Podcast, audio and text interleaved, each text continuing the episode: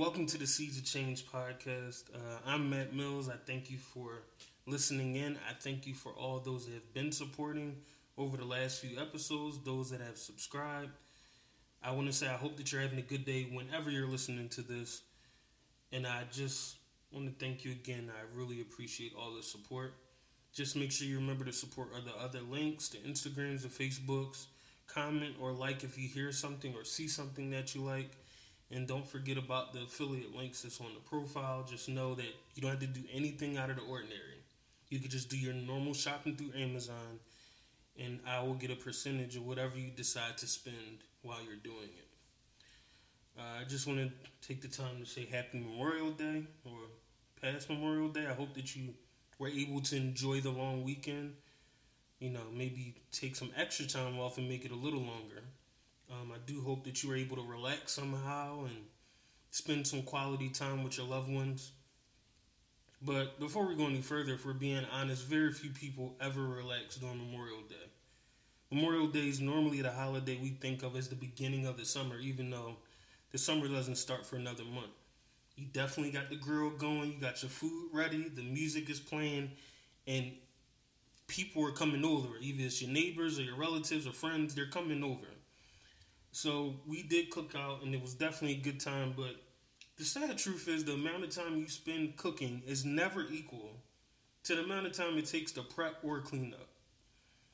And I had a good reminder of it this past weekend to the point there was a moment during the prep. I was like, is it too late to cancel? Like, can we just find another option or something else to do? Because I want to relax before I go back to work. But I'm glad we did it. It ended up being a good time. Playing some games, eating good food. So you can never regret the moment you can have this, you know, share some quality time with your loved ones. And we stumbled upon, I, I tried these no lighter fluid coals for the first time. Never going back. One of the easiest, easiest ways to light a fire within seconds. So I would definitely recommend it to anybody. And I know it's something simple, but the normal time it takes to light a fire will definitely make you not want to barbecue. So just a few things on my mind. I did come across this interesting article about uh, Philadelphia students rallying against gun violence and you know gathering at City Hall, and I, I thought that it was cool to read um, because they it's very quick to promote the negative things that the young people are doing in the city of Philadelphia or the tragedies that are occurring. Um, I think it's nice to start seeing and you know the graduation season we get to see the success stories, but also that they're caring about things outside of themselves. And the reason I bring that up because I think every adult and every person listening should take the time to explore what interests their children or the children you encounter. Find out what they care about. Be willing to take the time to challenge them during these conversations to dig deep and really think about the things they care about. I think many times we we don't take the time for those conversations. Uh, they participate in activities they like, but we don't really understand or take time to know what's going on in their minds or how they're feeling and why they like what they like. So, in a world where there's a lot of materialism and it's always been that way, it was it was encouraging that this time it wasn't just the adults protesting, it wasn't just churches praying, but it was it was students basically advocating for their own community, their own age bracket in their own city trying to create noise and for to make their voices heard. So it was encouraging to see, and I challenge everyone to take that time to really dig deep and see what are the things that our children care about. What are the things that they want to do in this life and in this world? Even if we don't understand it or we think it's a bit different, take the time to really listen to them and really encourage them to be more thought provoking and to seek those things out.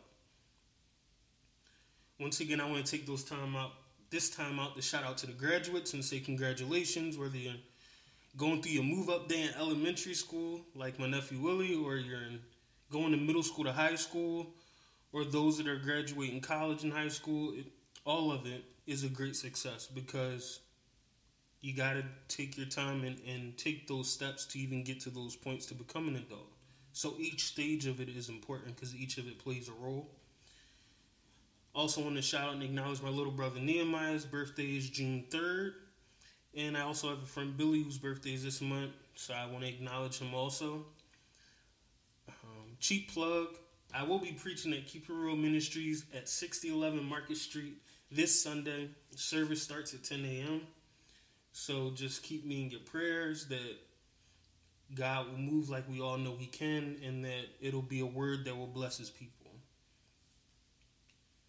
So, as we transition to the thought of the day, and something that was on my mind and something I personally struggle with is our negative thinking. And it's something I personally have dealt with just because it's so easy to do. But I realize we need to dedicate less energy to this. And it's not always even the major things. It can be it could be the simplest mistake. Oh, how could I forget something like that? Or I that was just a stupid mistake or I don't like the way I look. It could be something as extreme as you not getting a job and then you don't think you're worth the next opportunity. So many times, if we really take the time to think about it, big or small, we often speak a lot of negativity. And then we are surprised when we don't think much of ourselves, or we realize that we struggle with doing certain tasks, and we always wonder why we struggle with it. But if you speak so much negativity into that task, you subconsciously don't believe you can do it. You subconsciously struggle with getting the motivation to try it if you've been saying this whole time you can't do it.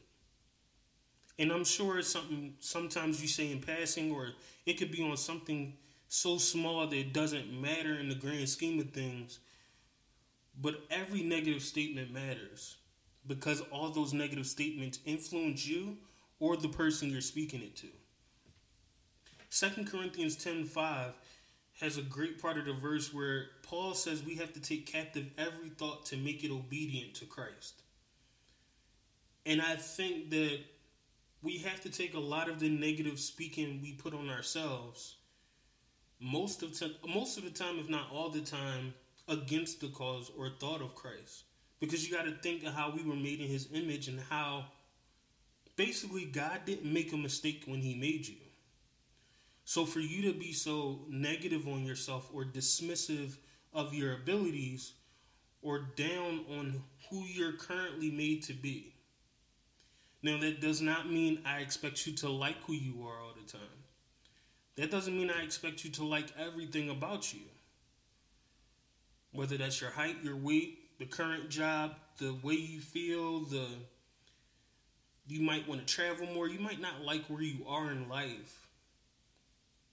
But understand that where you are in life doesn't define who you are and it doesn't define who you're going to become. But if you stay in where you are and you speak so negative where you are, you're going to have difficulty moving forward to becoming the person you're meant to be.